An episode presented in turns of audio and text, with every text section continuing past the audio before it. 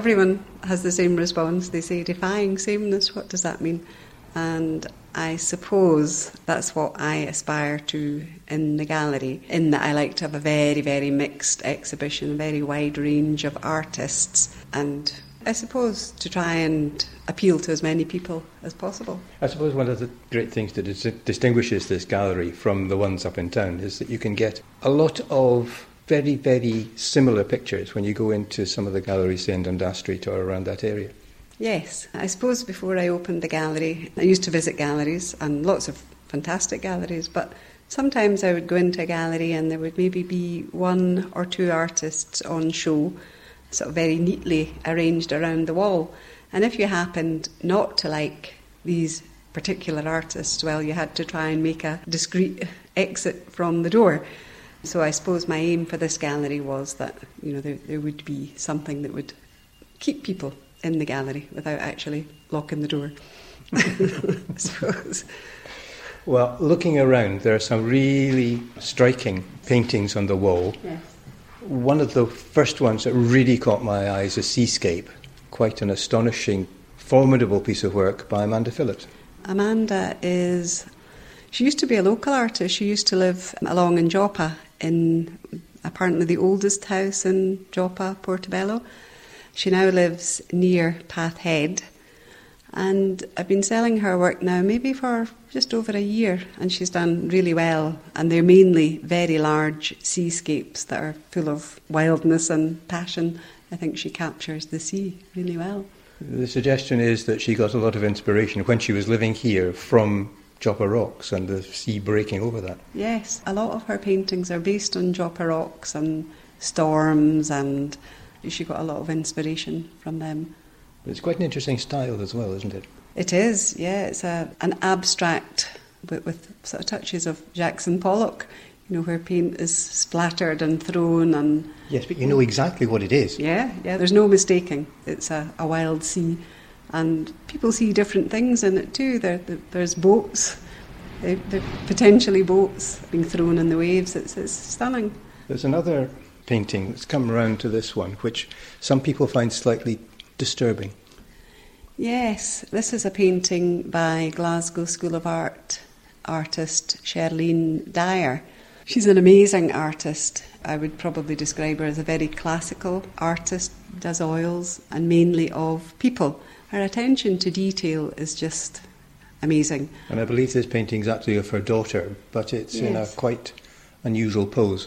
It is, yeah. It's called The Dreamer, and her daughter is lying with her hands above her head and obviously looks as if she's in a little world of her own. It's a beautiful painting, but it also, I think people find it quite disturbing, people who've spoken about it so far, in that the little girl looks so vulnerable. Okay, let's move down the gallery a bit. And there is a painting which, quite honestly, reminds me slightly of Dali. Yes. By a lady called Anna Anna Geertz.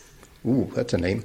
She, she's a Dutch artist. She was born in Holland and lived in Holland until she moved to the Orkney Islands, where I believe she, she lived for around about 15 years.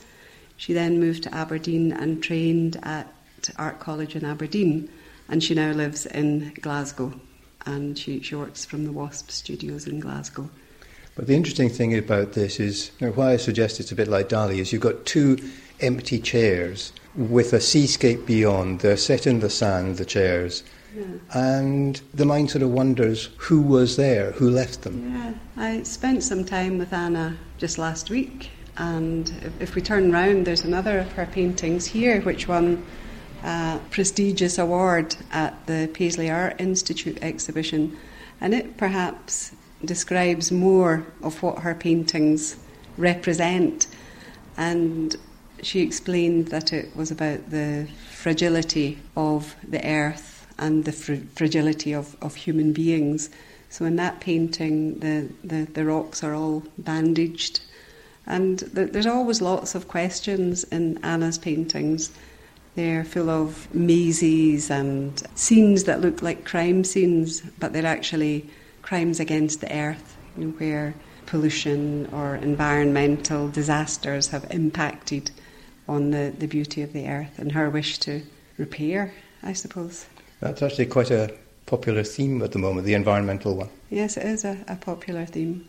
I, I, think you're right. There, there's a Dali esque suggestion in a lot of her paintings.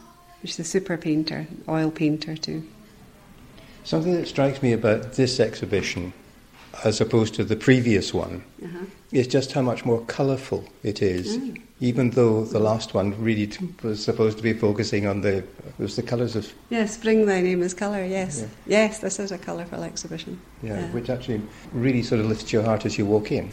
I think the, art, the, the gallery has a bit of a reputation for colour. The artist will come to me and say, I think you'll like this rose because it's really colourful.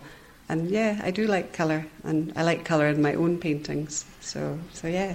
One of the things I find intriguing is that although the exhibition only starts today, one of the paintings has already been sold. Yes, in fact, Three of the paintings have already been sold. Oh, you didn't tell me that. no, I didn't. Sorry about that. But yes, the, the one on the wall has been sold, and two Christine Clarks actually were posted to the person who bought them yesterday. Yeah. Which is really quite a, I was going to say quite a coup.